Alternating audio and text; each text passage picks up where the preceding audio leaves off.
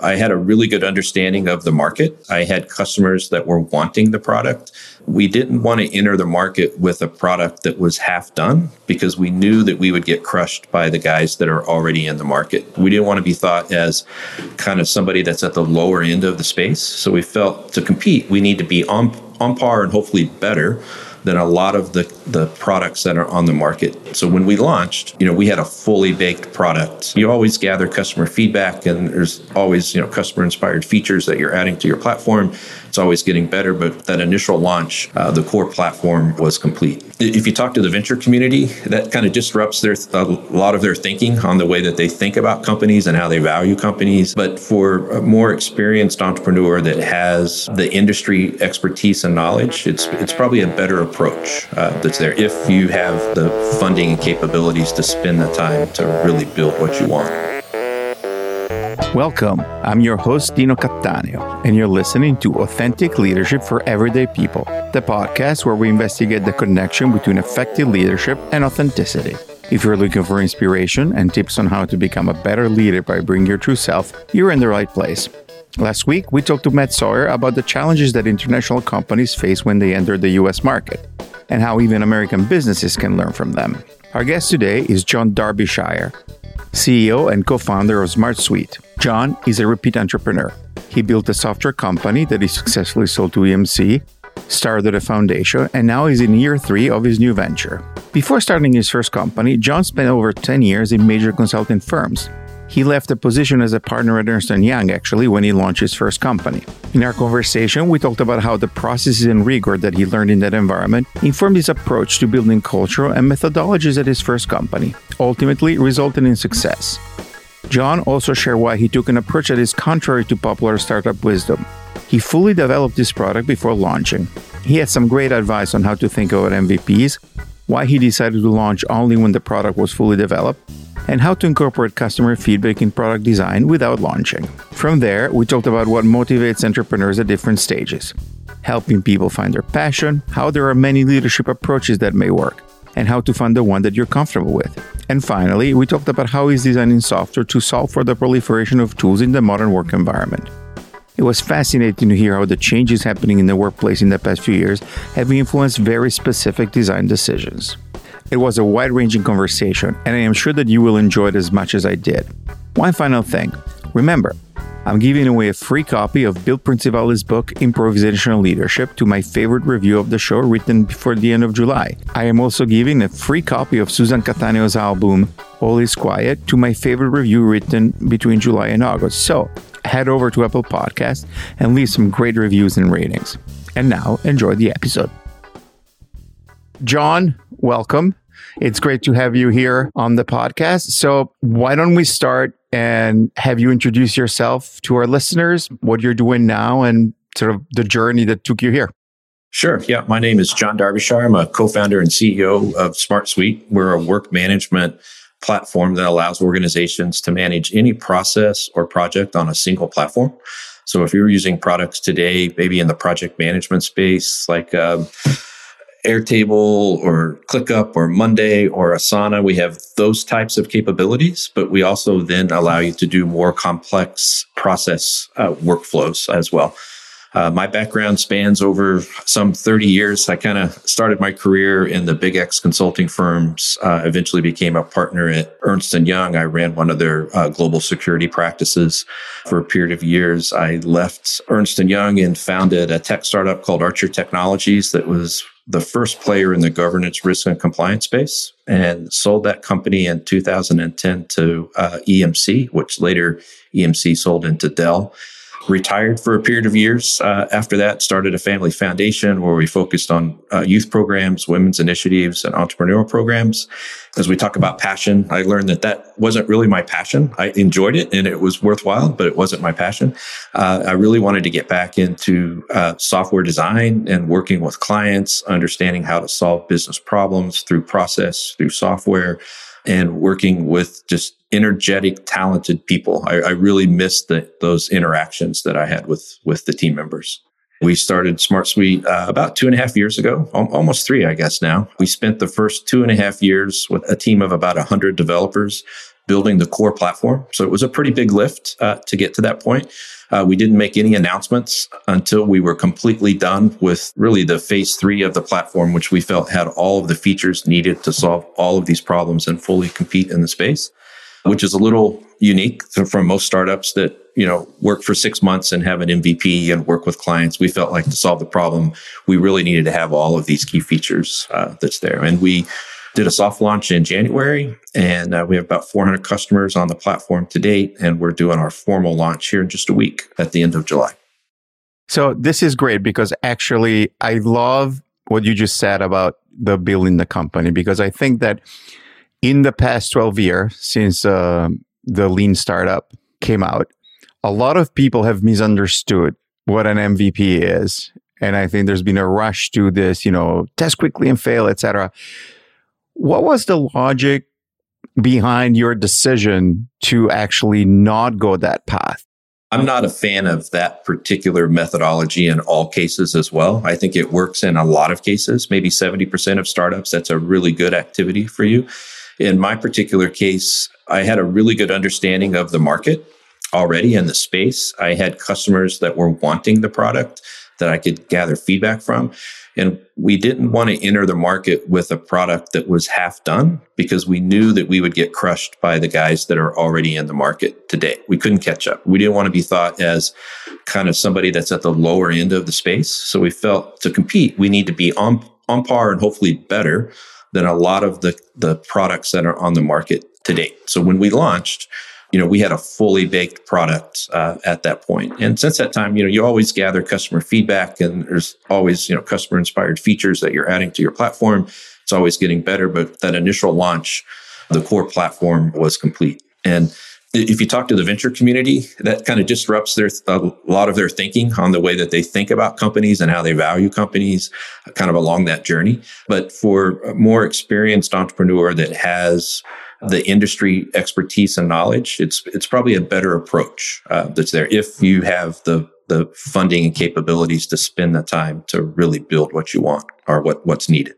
Yeah. So you touched on a, a little bit on like my following questions. So the first one is if a founder starts a business, they have an idea. What are some of the questions that they should ask themselves before deciding whether going the MVP route or whether building a little more? The, the first question for me is listen to the customer, right? So what, what are the potential customers talking to you about and what features do they need to solve that problem that's there? And then that helps you understand, in my mind, what needs to be in your MVP. Your MVP needs to solve some portion of that problem. It might not be 100%, but if it was 85%, is probably a good start that's there. And you always continue to build uh, that's there. And if you feel that you can do that in three months or six months or nine months of development time, that's when I feel you should release your MVP. But I don't feel that you should release until you feel like you've captured the essence of the problem that you're trying to solve for the customer, especially if there's other products that are in, in the same space. Because what's going to happen is you're very quickly going to get compared to these other products. And if you get put down at the bottom of that list, it's much harder to work your way up over time than it is if you take another three months, six months and, and start on par or above, uh, you know, the players in the space. Great. So part one. So assuming that you've made the decision that you're not going to rush an MVP out to market, and that it that's the right decision. As you mentioned, you you know you're thinking disrupted the VCs. Were were you funded by the VCs in this three years, or or did you do start with uh, with angel investors? What is the strategy to make sure that you have the ability and the control to roll it out the way that you want? Yeah, so I, I think that you know I'm a little later in my career. I've had some success early in my career, so I was in a position maybe that a lot of younger founders aren't and that uh, capital was not a problem for me. Um, i invested about $15 million to date on where we're at with just the core build of the products. Uh, didn't need to bring on any angel investors or, or outside venture firms uh, to kind of get to that point. So that allowed me to control my destiny a little more and gave me the freedom to build you know the mvp that i wanted over that period of time without the pressure you know, from an outside third party, you know, maybe dictating some of that. If you're a mm-hmm. younger founder, this approach is probably not going to work for most young founders that need to bring on, you know, funding from angel or, you know, formal, you know, series A type venture. Assuming that you fall a little bit in between, what are some of the things that a founder could do to manage that pressure and be able to get to the product that they want to launch? If you feel like you you don't want to formally announce your MVP and and go to market, the best test case is you you want to find those initial customers that maybe are helping you along this journey and providing feedback uh, and will become your first customers. And typically in the five to seven range is a good number for a small startup to be there. And that also helps satisfy some of the angel investors, some of the venture firms to know that you're headed down the right path. You know, we're, we're, we're beginning to understand how to solve real customer problems that are there before we launch. And uh, I'll tell you a quick story. One of the first companies that I founded, Archer Technologies, which is still around today, and they're about a $700 million a year reoccurring SaaS business, you know, pretty, pretty big company. Our first customer was, was a company in Dallas called EDS. And we contacted EDS before we wrote a line of code. I presented them with an HTML prototype back in the time on like a three and a half inch diskette, if you remember those days. And I basically showed them a better way to manage processes around security and compliance at an organization of that size, right? That hadn't been done before. And they came back and said, long story short, they they said we want to be your first customer. We want to sign a three year deal with you. Uh, during the negotiation, I went in and I, I think I don't remember the exact numbers, but I was like, I think it's five hundred thousand dollars a year, three year commitment. We're going to sell what you traditionally purchase as a as a perpetual license. We're going to sell it in a SaaS model. You're going to pay the same amount every year.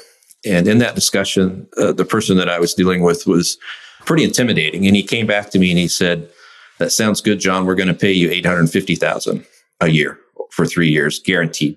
And we're going to provide some of this money up front. And it, it took me back for a minute. Like, did I, you know, what did I just say? He countered higher than what I actually proposed. And he laughed at me after about 30 seconds of realizing I was trying to figure that out and just said, this is so important to our business, John. You have to be successful mm-hmm. for us to be successful. We don't want you to worry about a little bit of money. We need you to go build what we need. And we know you need capital right now. And we started that company with no venture funding because we had one customer that saw the vision of, of where we needed to go. And it was so important to them. And that allowed us to run that business for eight years, cash flow positive without any venture funding. We brought money in in year eight and just to take a little bit of cash off the table. And then in year nine, end of year nine, we sold, you know, formally because we had a lot of offers that were coming in. But that, to me, when I talk with a lot of founders, that's like that, that's the home run. If you can find that customer that is so engaged uh, and they need the product that helps you have some cash come in the door while you're actually building that MVP, that also gets the angel investors and the venture guys very excited to know that you've you've already got the first whale, right? And they're they're on board with you. That's great. And so this leads me to the next question, which is you mentioned earlier that you started your first business actually after a full career in consulting because you left Ernst and Young. Is that where you were? Correct. Correctly? Yes. Yes. And you were a partner at that stage. What are some of the benefits to taking the entrepreneurial leap later in your career? I, I was always kind of dabbling along the way, but I think I was 34 or 35 when I started Archer Technologies, kind of after the career at Ernst and Young. But Ernst and Young gave me just a, a great background in how to manage and lead people, right? And how to build processes inside of your organization that allow people to excel kind of in their roles. It was just a very, you know, methodology process driven company. They've been successful over such a long period of time. So I learned a lot that I took into when I started the company to really think about not just the product that I wanted to create, but the people that I needed to hire and how to begin to build that culture you know, of those people and how to organize the leadership team and the kind of the hierarchical structure, you know, that came inside of the company. So for me, it was uh, Ernst and Young was just a great place for me to learn how to, you know, to have the skills to become a successful entrepreneur later in life. So since you mentioned like, you know, some of it is like the leadership skills and the culture, how did you start forming your vision of who you wanted to be as a leader and as a manager? What were some of the key moments? And then if you're comfortable sharing sort of what are your leadership principles? Yeah, you know that's that's one of the first things that most founders need to figure out right away. And there's different types of leaders, you know, and different ways that you can lead people. I'm not the yell at you type of person. I'm a little more laid back. So my my style is different, but I'm also very hands-on. Like I enjoy getting in the work and working with or beside, you know, the people in the organization to teach them exactly how to do the things that need to get done. And as you know, in a startup, um, that's I feel that that's very important. I, I have friends that are very different than that that have also been very successful entrepreneurs, and that they're very hands off, but yet they're very vocal right? And so they they're easy to criticize people in a fair way when they don't perform at the level that they want. And they are also hands off. Like they give them a lot of rope to go get things done. You go figure this out, right? But it needs to come back with this answer uh, that's there. I'm a little in between. Like I, I'm not that comfortable just completely being hands off when you're trying to build things from new. So I like to be in the detail until I get comfortable, help train the people with kind of the direction that I would like to go, and then hand that off to them uh, and let them go. And I'm not as much of a, I, I, I, I hate the conversational side of that, confrontational side of things. You know, I can have those hard discussions, but it's not kind of built in my DNA to be that way. So I, I find other ways to kind of get the same results through really the documentation of goals and objectives. And you're probably familiar with the concept of OKRs and how that's kind of swept through the the SaaS market, you know, with objectives and key results, which is really just all about as an organization documenting what is important to get done in the organization over a time period. Typically, you have OKRs that are a year, maybe half a year, and maybe by quarter. And then the team members, and then you set the goals for each of those on how do I measure if we're successful in these areas that get done. And then that helps empower the people that are doing the work to understand this is the bar. Like this is what needs to be done that I need to go figure out. And if something that I'm doing is not on that list obje- objectives and key results, I, I need to ask before I maybe go down that path to make sure that I we either need to update those OKRs or we we say no, that's not in the scope for this next three months. You know, let's stay focused on on these items. And I'll give you a great one great example of that. My wife ran sales at Archer Technologies for. She ran sales and marketing while I kind of did everything else. And we we made a decision early on in that company after we sold EDS that we would go after financial services as the core industry that we wanted to trying to sell into. So we broke down the top 30 financial services companies in the US, mainly Wall Street banks. And then we took the first 10 and we wouldn't go to any other company until we sold all 10 of the first 10. Then we went to the second 10 and then we went to the third 10. We ended up with 29 of those of the 30 accounts as customers over that three year period. But that was documented for us as a key objective on the sales side. So when we had smaller deals that came our way, that were kind of out of scope. We just let the sales team know that that's great, but this is our focus. And once we get this done, we feel that we'll have a better chance to bring on more customers in the tech space, the healthcare space, the telecommunication space. And that's exactly uh, what happened to that company. That was a key defining moment for us through an objective that everybody in the company was aware of. So that's a fascinating story because I think that that's one of the biggest tensions that startups face right? It's the idea that revenue is important.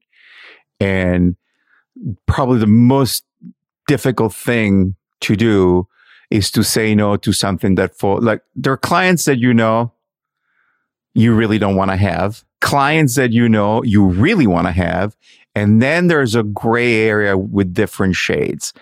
And you know, depending on how far you go into the gray, you're kind of like eroding more and more at it. So what was the process of installing the discipline and creating the comfort in the sales team of saying no? Well, you, you know, I, I, think that probably goes back to a lot of that training at Ernst and Young, and that it was very that we didn't call them OKRs at that time inside of Ernst and Young, but we had very specific marching orders and objectives, you know, inside of each department, and it was a very much a hierarchical type organization that you know you reported up the food chain, you know, to different levels, uh, and they managed that every month where you would sit down with who you reported to and go through what you got done. So I, I think I carried that into our first tech company there. But I also realized that whoever could win the game inside of selling our type of product into the large financial services companies had a better chance of actually winning the game for the broader market over time. Because financial services, it was, it was easy to go to another company and say, I have Goldman Sachs, Lehman Brothers, Credit Suisse, Morgan Stanley as customers, right? And there's a big Me Too mentality in the tech space. So once we mention those names, they're like, if those guys are using you, I, I should probably give you a look. Right. And at that point, we're in the game. Like we, we have a chance for the, sales process to maybe even be easier because of those references. And then we use those customers as references uh, as well. And the next thing that we did that was so that was so beneficial for us is we started a, a user community this is at the request of American Express, who was, and American Express and Wells Fargo were two early customers. And they came and said, we want to get together at least once a year. And we want to hear how other customers are using your product and how they're solving problems so that we can, where we're not competitive in nature, we can share information and we can all do a better job. And we had that first meeting with like 24 people in Phoenix. And, you know, one of the latest sessions in 2008 or nine before we left was over 500 customers would come and spend three and a half days talking about how they implemented our product amongst each other. There was no sales process that happened on our site. It was just our customers talking.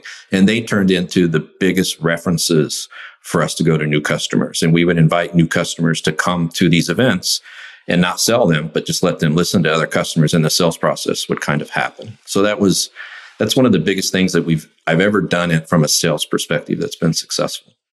That's great. But what was interesting is like, you know, when the salesperson comes to you and says, I have, I don't know, I'll name one of my local banks. I have Eastern Bank that wants to come on board.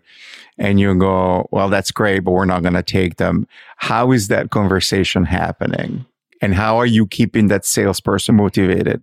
Yeah. So at that time, we just had three salespeople. So it wasn't like a, it was a super large team when we were starting, but those conversations came up, you know, a couple times a month, uh, for sure, because other people, especially other banks, like you just mentioned, had heard about us.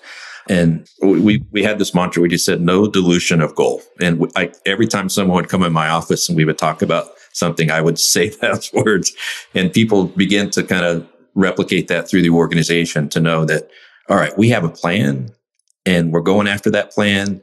And once we were successful in 10 of the first 10 of those companies, people started to believe and understand like this is actually working. And then the, the truth is when we hit 20 something of the financial services companies, we started to bring on some other customers as well as we continued to work on kind of that third block. But in the first couple of years, we only we only sold into customers in that top 20 that was there. I want to touch up on something else, which is you came from being a partner at a major consulting firm, then started your first company. Then you said you spent an amount of time in a nonprofit, and now you're a CEO. How has your perspective on being the leader shifted across these four sort of roles? And, and how are you living your role as a CEO now versus, you know, maybe earlier on in your career? I enjoy spending more time teaching now as a CEO. Uh, I love to bring on younger staff members early in their career, as many right out of school as we could find that kind of have, you know, the, the, intellect and passion for kind of what we do as an organization. And then uh, I like to work with them and give them the opportunity in their first year with us to work in each department, up to five departments of the company during that time. So that allows them through that first year to do a couple of things. First, they, they begin to find the areas of the company that they kind of excel in and have a passion for. Right. And when you come out of school, sometimes you don't really know if you feel like marketing, you know, like sales, public relations, you know, customer care, customer support, like we just, we put them through everything on the product team. And uh, it, it's fun to watch them find kind of where their passion is over that first year uh, that happens. But the second thing that's even more important that happens for the company is that now those people have built connections across all these different groups. They feel really comfortable in the company where they can go talk with people in different groups and they're not just segmented in their particular group. And we started this 20 some years ago at Archer. And some of those original people that we brought into that program have grown up to, to be leaders in that company today, which is, is you know, really fun to see. Uh, and I, I, think it was because of the knowledge that they gained across the organization as opposed to maybe just being in marketing and not understanding the other aspects of the company. Following on that, how your role as a CEO has changed, I guess the next question is how has your definition of success changed over the years and what is success to you now versus what it was maybe you know, when you started at Archer or when you even started at Ernst Young? You know, early in your career, I think you're motivated a little bit by wanting to be successful and not knowing if you're going to be successful. Right. So you've got, you're always pushing and you're worried, you know, can I get to that point? And each person maybe has, has different thoughts about what successful kind of means, you know, to them uh, at that point. As I get older, I, I don't personally, I, I feel like I, I've been successful enough for me. It's not about the success. I don't have to tell you how great I am. Maybe when I was 30, I would maybe worry a little bit more that you liked me and felt that I was successful. Now I, I want you to like me still, but I, I don't have this need to try to convince you how great that I might be in my role. And as a, you know, a business owner, uh, you know, you're you're still driven by revenue and customers are the two biggest things that kind of dictate the success of the company. So I don't think you can ever get around that. But culture and just work life balance and just working with fascinating people. I want to work with the people that I want to work with at this point in my career. And I have that luxury a little bit. So we're pretty picky on who we hire and who we contract with. That's there where maybe I didn't have that luxury, you know, 20, 30 years ago. Hopefully, does that answer the question? Yeah, that answers the question. And so the other thing that I find fascinating, you've done a journey, you know, at some point that many people dream about, which is like you had a first very successful business and then finally you know decided to apply yourself to a nonprofit and a goal. And then as you mentioned decided that that was not what you were interested in. And so what were some of the moments of realizing that this is great but it's not what i'm looking for right now? You know i think what happened to me personally is when we when we sold Archer Technologies and we kind of said, okay, what's next? And we said, we've, we've talked a lot about a family foundation. And the name Archer was my grandfather's name. So it was a family name. It's my mom's maiden name. And so we thought, let's start the Archer Foundation and let's really focus on youth programs and women's initiatives and entrepreneurial programs in Kansas City, where we were living at the time uh, that was there. And we did that for five and a half, six years and did some great things, worked with a lot of great people, helped a lot of great nonprofits that were in the area. But to be honest, that towards the end, like I was a little bored. I, I, I did it and I saw how meaningful it was, but I wasn't really fulfilled. And what what I found for me personally was that I, I really have a passion for designing software.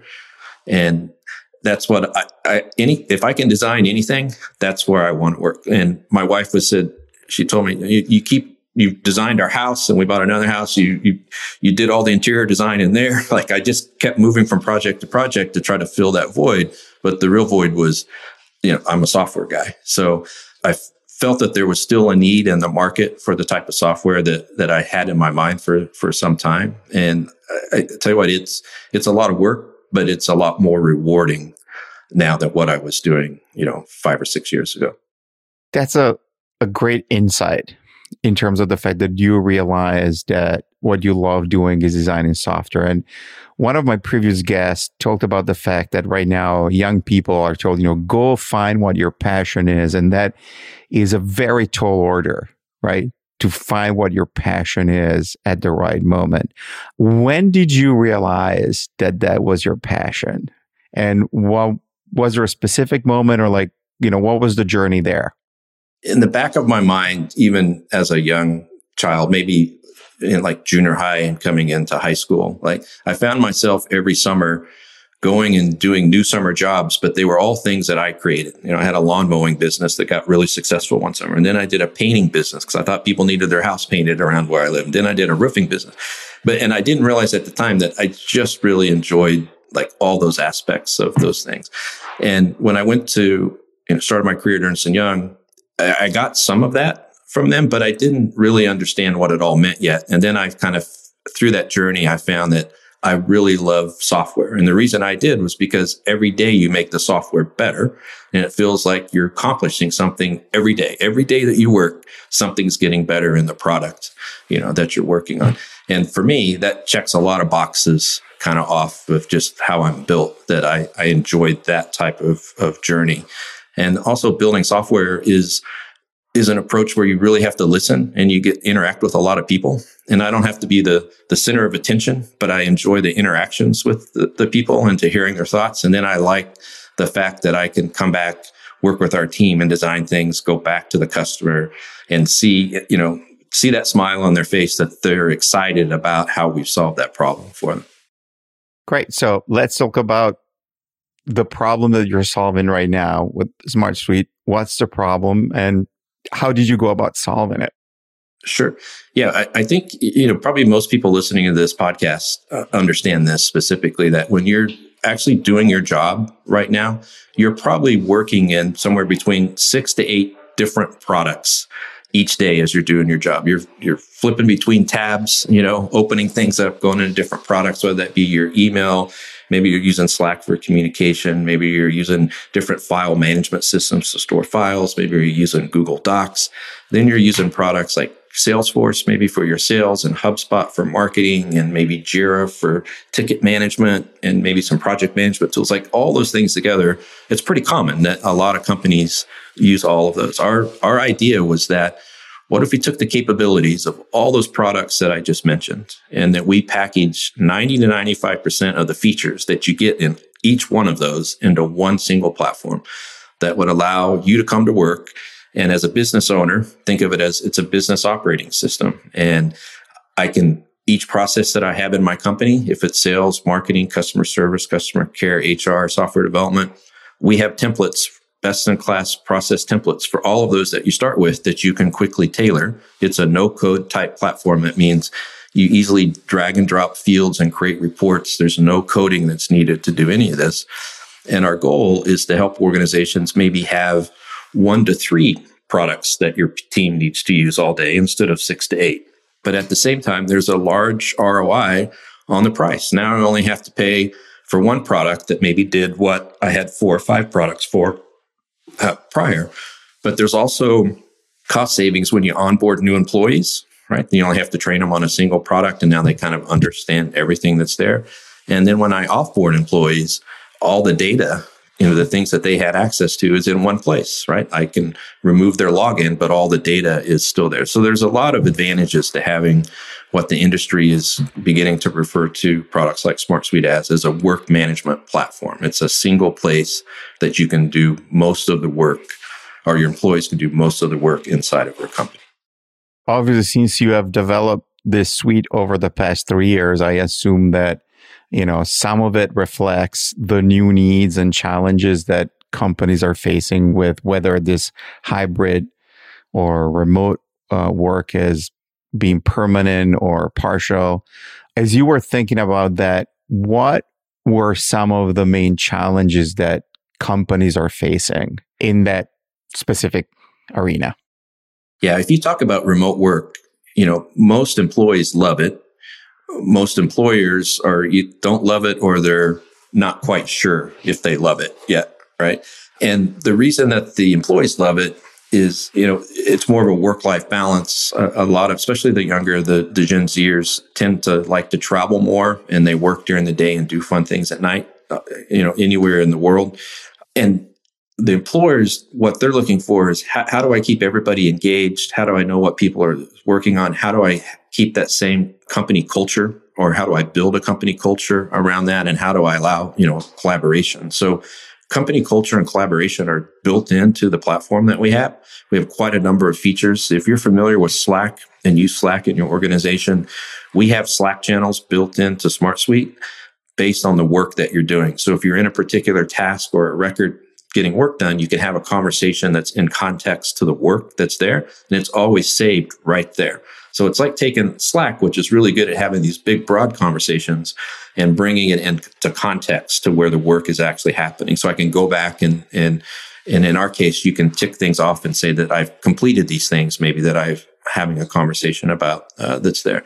We have built-in member directories, so everyone in the organization shows up with profiles similar to Facebook, where they can share both their work and their personal information if they choose to share personal information. But uh, for millennials and Gen Zers that are so focus on sharing information. Like it's like their built-in community inside of where they work. It's a little kind of closed loop. But now I can get to know the people I work with and not just know their title and they're in marketing, but I could see through their hobbies, the things they like. Maybe they can post things when they come in from the weekend and share with everybody about, you know, what they did on the weekend. So it helps build the culture a little more. So what's uniquely different about SmartSuite is that not only do we provide the features that we've been talking about, but we tried to build in this culture component in the platform to help you maintain that if your people are working remotely or even if you're a larger organization with people uh, in different offices. And the last thing I'll say here is that our, the user interface that we've created for SmartSuite is based specifically for people 23 to 38 years of age, basically the Gen Zers and the millennials because we feel those are the people that do the majority of the work in today's workforce. So the platform needs to speak to them first in the way that they want to work, organize their work. It's a little more visual than older so- software platforms. So it tries to keep their attention. If you've worked with any Gen Zers, you'll know that they're working on their computer. They, they have their phone in their hand sometimes at the same time, and they may be having a conversation. Like they like to do lots of things at the same time and they get bored. So we try to address that kind of in the design of the software as well. I, I think you mentioned you've been working with some sample clients before you're going to do the big launch. We have over 400 accounts, 400 clients to date that, that's in that grows. Uh, we have new signups that you know happen every day uh, for the product. We offer the product uh, through our website with just a free trial for 14 days, no credit card required. You try that for 14 days. If you need another 14, you just say, "Hey, increase my trial another 14." At the end of the trial, if you're uh, ready to convert, you pick one of our paid plans that starts at $10 per user per month. And if you're still not ready, you can flip to our free forever version and allows up to three people with some limited. We don't give you all the full functionality, but we give you most of the functionality with just limited record sets uh, that's there. So the our, our approach is try it till you love it, and and you don't you don't have to buy it until you felt like you actually have value from it it sounds from this that it's a little bit of a different an op in terms of your who you're selling to it's a little bit the opposite than archer where you wanted the top 30 here it's a maybe more small and medium sized businesses and going up to enterprise. No so we we have enterprise as well. We have our largest companies a 53 billion dollar real estate hedge fund. So we've got the we've got the big guys and kind of everything in between. What you'll see is that our our core strategy is it's what's called product led growth which is basically means you're selling your product through your website with a really simple, easy trial period and, and the people can self convert. And then we're building the sales engine that we're reaching out to the enterprise accounts currently as well. So we'll have a direct sales team or we have a direct sales team that focuses on enterprise that don't necessarily want to come in and, and do the free trials that way all the time. So great. Cause this leads me to my next question as somebody who has in different point of my career brought clients to the transition of adopting a new platform, a new tool set, a new toolkit. 99% of the time when the effort succeeds or fails, I mean, there's some pretty bad technology, but in general, the problem is not with the technology, but is with the onboarding and the rate of adoption. What are some of the successful story and then maybe like some strategies that could be successful for anybody who's onboarding a team to a new big tool that requires a significant shift in the way that people are working that you have seen with some of your clients, your larger clients? We see a couple of different approaches. You know, we see people that kind of come in and they start picking off little processes inside the company one at a time and moving it to SmartSuite.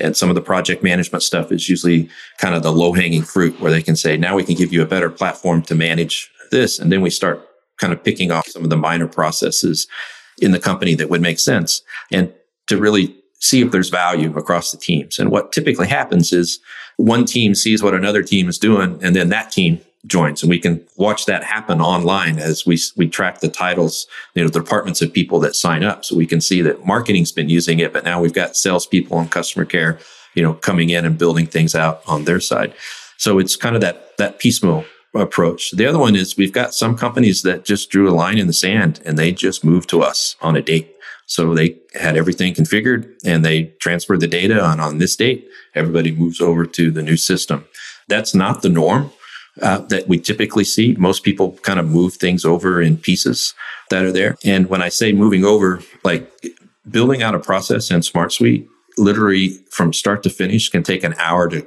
two hours to model out exactly how you do it in your company. And we provide 200 templates, which are best in class processes for how to manage things in your business. So if you're not sure what a best in class process looks like in a company, you can download it. it. Takes three seconds to download it. You get demo data.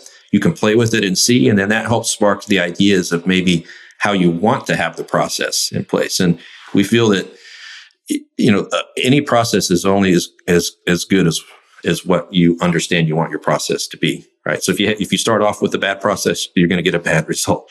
So the templates are really meant to show uh, organizations, regardless of size, what a best in class process looks like for something. And we usually give you two to three versions of that kind of a lighter version of uh, intermediate version and then kind of this is what the enterprise you know fortune 500 type accounts would use i'm going to shift us over to the more personal side of uh, the podcast and do you have a interest outside of work or a passion that has had a meaningful impact on your work and what is it you know, when we transitioned from Archer into the family foundation, like we, we, we found something that we really enjoyed doing and we enjoyed the, the people that we worked with and the feeling that we had that we could, we could do something that could make a difference, right, in different people's lives. And what we found that we were the best at was helping some of the nonprofits begin to understand how they could be better managed and things that they could offer that would allow them to reach more people. It's not just about always the money, the money, the money. Sometimes it's about how do I better take care of the money that I have uh, that's there. So both Tara and I enjoy outside of my wife Tara runs sales for us in this business as well at, at SmartSuite. We outside of, of work, we enjoy working with organizations and in different ways, you know, serving on boards, you know, just being mentors, uh, donating money that kind of helps them be more successful in, in what they're doing. And then outside of that, you know, we're, we're very active people. We, we, uh, we live in Southern California. We love to be outside almost every day doing things. We enjoy, you know, being around friends and family as much as possible. Next question. This is my favorite question of the podcast. And it is every era has expressions, jargons, or business cliches that are so overused that at some point they lose meaning. What is the expression that when you hear it drives you crazy? oh boy, that, that's a good one. Typically, those expressions are around young entrepreneurs that are focused on the value of their company and how much money they're raising and there's not anything in the conversation about their customers or their product, right? It's just about how much wealth I can, I'm creating for myself. Or, you know, the, I, I raised another $10 million round and I, I hate it when I hear entrepreneurs continue to focus on, on just how much money they've raised and what the value was versus the, you know, the, the customers or product. I, I can't really put that into a phrase, but just that, that concept. Now, that's a really important concept and actually a very true one because at the end of the day, ultimately, the people who truly success in creating value for themselves are the people who start focusing on the product and the customer and not the raise. Final question. I call it food for the body or food for the soul. Is there, you know, food for the body? If there's a particular recipe or drink that you really love or food for the soul if you want to talk about a book a movie a piece of music piece of art a place something that inspires you and you can choose which way you want to go. Yeah i think from a book perspective probably the the one book that i've been most fascinated with and this has been probably it may have came out almost 20 years ago it's called outliers by malcolm gladwell. Uh, and if you're not familiar with with Malcolm. He likes to focus on telling stories about how and why people became successful in different industries, but he's not focused on the as much what they did. He's focused on how they got there. So, you know, he, in, in Outliers, he takes seven or eight different people and teams of people to understand like Bill Gates and Steve Jobs and the Beatles and some some high powered lawyers in New York and even hockey players in Canada. And he kind of breaks it down to say, where were they at and what were they doing that led to them being able to take advantage of the opportunity that they were given at that particular moment? So for for steve jobs you know he goes through his childhood with his dad and where his dad worked and bringing home computer equipment each night. And steve at a young age was one of the only people in the world that had access to that information at that age and as he grew up, he was able to take advantage of that, which with Bill Gates, you know, he was located in, in the state of Washington, 20 minutes from one of the first supercomputers in the world. And he found out that in the mornings, I, I, get the times off a little bit, between like one and three in the morning when he was in junior high or high school, there was idle time on that computer and he would sneak away from his house and go code and program. And he was the only person his age with access to that information. He made it happen. But that's what led to the opportunity, you know, to create Microsoft. And I, am not doing these stories justice, but Outliers does an amazing job of telling you that you you need to put in the time and have 10,000 hours is what Malcolm kind of says is kind of the hurdle before you can go, you know, be an expert in a particular area and take advantage of maybe a market opportunity. Yeah, and it's interesting because I've, I've read Outliers a couple of times too. And I think for me, the other thing that it really does a good justice at, and I think it's a part that a lot of people to acknowledge, is that if you are in the right place to put the 10,000 hours in, then you'll have the outcome. But if you're not in the right place, I think there's the example of why are all the hockey players drafted born between January and March? If you're born in October, you're already predetermined you will not be.